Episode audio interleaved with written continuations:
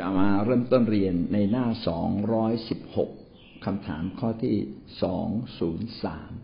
เราควรอธิษฐานเมื่อใด เมื่อวานนี้เราได้สอนว่าเราควรอธิษฐานที่ไหน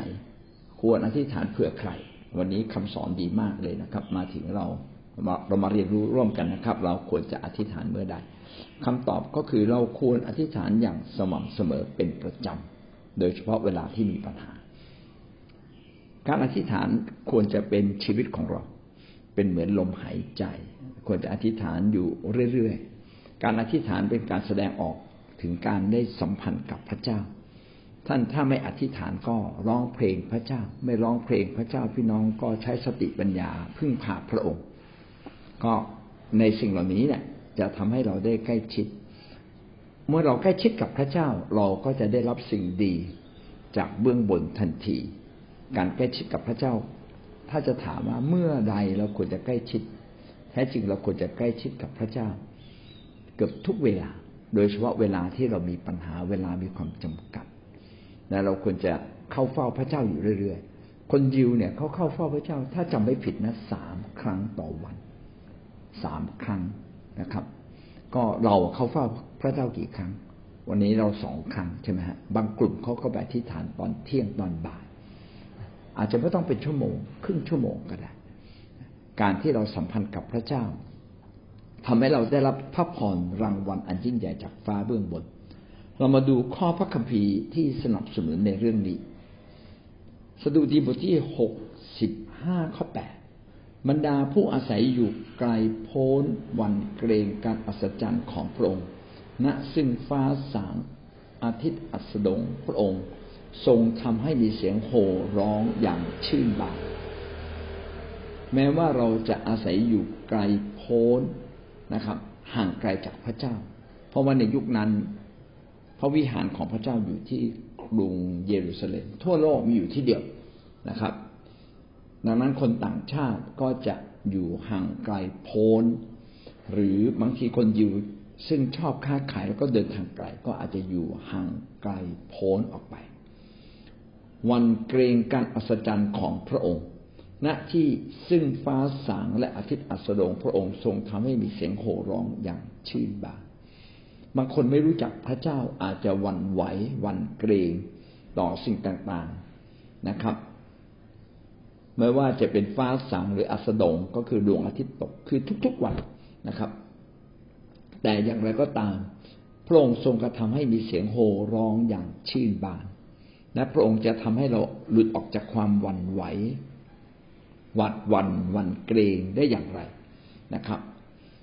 ก็เมื่อเราเข้าเฝ้าพระเจ้า ก็จะมีเสียงชื่นบานโห่ร้อง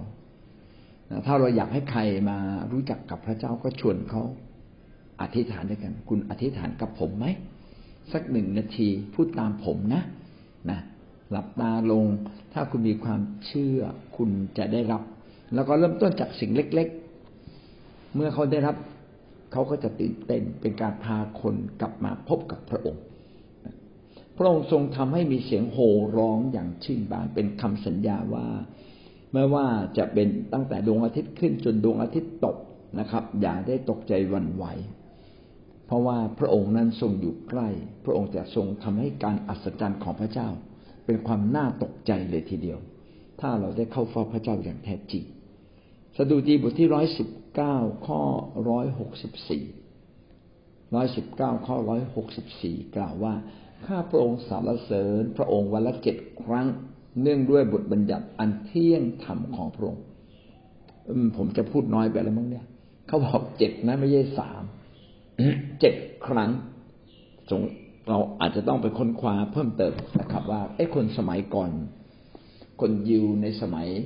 พระคัมภีร์เดิมเขาอธิษฐานวันละกี่รอบกันแน่แต่ในนี้บอกละวันละเจ็ดครั้ง ท่านอธิษฐานวันละกี่ครั้งครับ ถ้าเราอธิษฐานเยอะชีวิตเราต้องเปลี่ยนนะวัดตรงเนี้ยนะครับ เราไม่ใช่ต้องการเปลี่ยนโลกข้างนอก แต่เราต้องการเปลี่ยนชีวิตข้างในนะครับ รวยก็ดีนะผมคิดว่าความรวยนี่ทำให้เราได้ทำอะไรได้มากขึ้น แต่ชีวิตข้างในดีกว่านะครับ จริง ๆ มีวิหารของพระเจ้าก็เป็นเรื่องดี มีนิเวศอย่างที่ชุมพรเขาก็สวยงามเป็นของตัวเราเองเลยนะ สวยงาม สร้างคนก่อน เพราะว่าถ้าเราสร้างคนให้มีวิหารอยู่ในชีวิตเขาได้ ในที่สุดวิหารที่เป็นจริงจะเกิดขึ้น และวิหารที่อยู่ในชีวิตเนี่ยจะเกิดขึ้นได้ ต่อเมื่อเขาต้องเป็นคนที่ใกล้ชิดพระเจ้า คนที่ใกล้ชิดพระเจ้าเท่านั้นที่จะได้รับพระพรอย่างเต็มขนาด คนที่มีความเชื่อส่วนใหญ่เป็นคนที่ใกล้ชิดพระเจ้าทั้งสิ้น คนที่ใกล้ชิดพระเจ้าเขาจะเป็นคนที่รักพระวจนะ เขาจะรักคนอื่น เขาจะรักในการที่ช่วยเหลือคน รับใช้พระเจ้า ร่วมกับผู้นำทำงานด้วยกัน ถ้าเราเป็นคนหนึ่งที่สารเสด็จพระเจ้าวันหนึ่งถึงเจ็ดครั้ง อธิษฐานถึงวันหนึ่งหลายหลายครั้งนะครับ เราก็จะพบว่าชีวิตเราเติบโตขึ้นอย่างแน่นอน และได้รับพระพรมากกว่าคนอื่น ดานเนียลบทที่หกข้อสิบเมื่อดานเนียลทราบว่ากฤษฎีกาประกาศใช้แล้ว ท่านกลับบ้านขึ้นไปยังห้องชั้นบนซึ่งหน้าต่างเปิดไปทางกรุงเยรูซาเล็ม ท่านคุกเข่าอธิษฐานขอบพระคุณพระเจ้า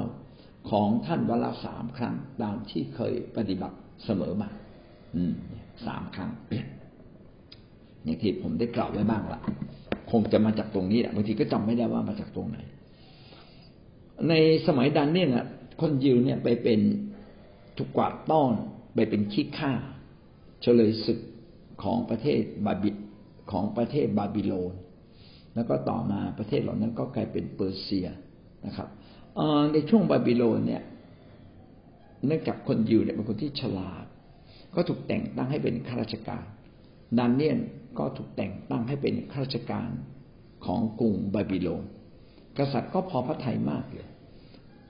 เมื่อเราโดดเด่นขึ้นมาก็จะมีคนไม่ชอบเราบ้าง อันนี้ก็เป็นเรื่องธรรมดาข้าราชการที่ไม่ชอบดานเนียนก็กันแกล้ง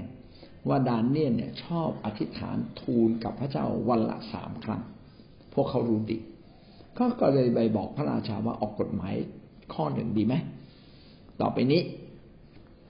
ใครจะขออะไรก็ตามเนี่ยนะครับ ให้ขอจากกษัตริย์ผู้เดียว ห้ามขอพระอื่น ถ้าใครขอพระอื่นจะต้องถูกลงโทษถึงตาย อันนี้ออกกฎหมายมากษัตริย์ก็ไม่ได้คิดให้รอบคอบนะบอกอะดีแหมเราก็จะได้รับเกียรติสิแบบนี้นะเอาเลยนะออกกฤษฎีกากฤษฎีกาก็คือกฎหมาย ออกกฎหมายไปเลย จับใครได้ที่ไม่นมัสการที่ไม่ขอจากกษัตริย์ แต่ไปขอจากพระอื่น เอาให้มันติดคุกไปเลย เอาให้มันถูกสิงโตกินเลย พอดาเนียนรู้ว่ากิจดีการนี้ออกมาเนี่ยเมื่อดานเนียนทรงทราบว่าพระราชกิจดีกาประกาศใช้แล้ว ท่านก็กลับบ้านท่านก็ทุกข์ใจ รีบกลับบ้านเลยกษัตริย์ออกกฎหมาย ฉบับนี้มานี่จัดการฆ่าพระองค์โดยเฉพาะเลย แต่เขาไม่ได้เกิดกษัตริย์ดานเนียนเนี่ยรู้ว่าคำตอบของเขาก็คือการต้องให้พระเจ้าช่วยนะครับ ดานเนียนรีบอธิษฐานกลับไปบ้าน เปิดประตูหน้าต่าง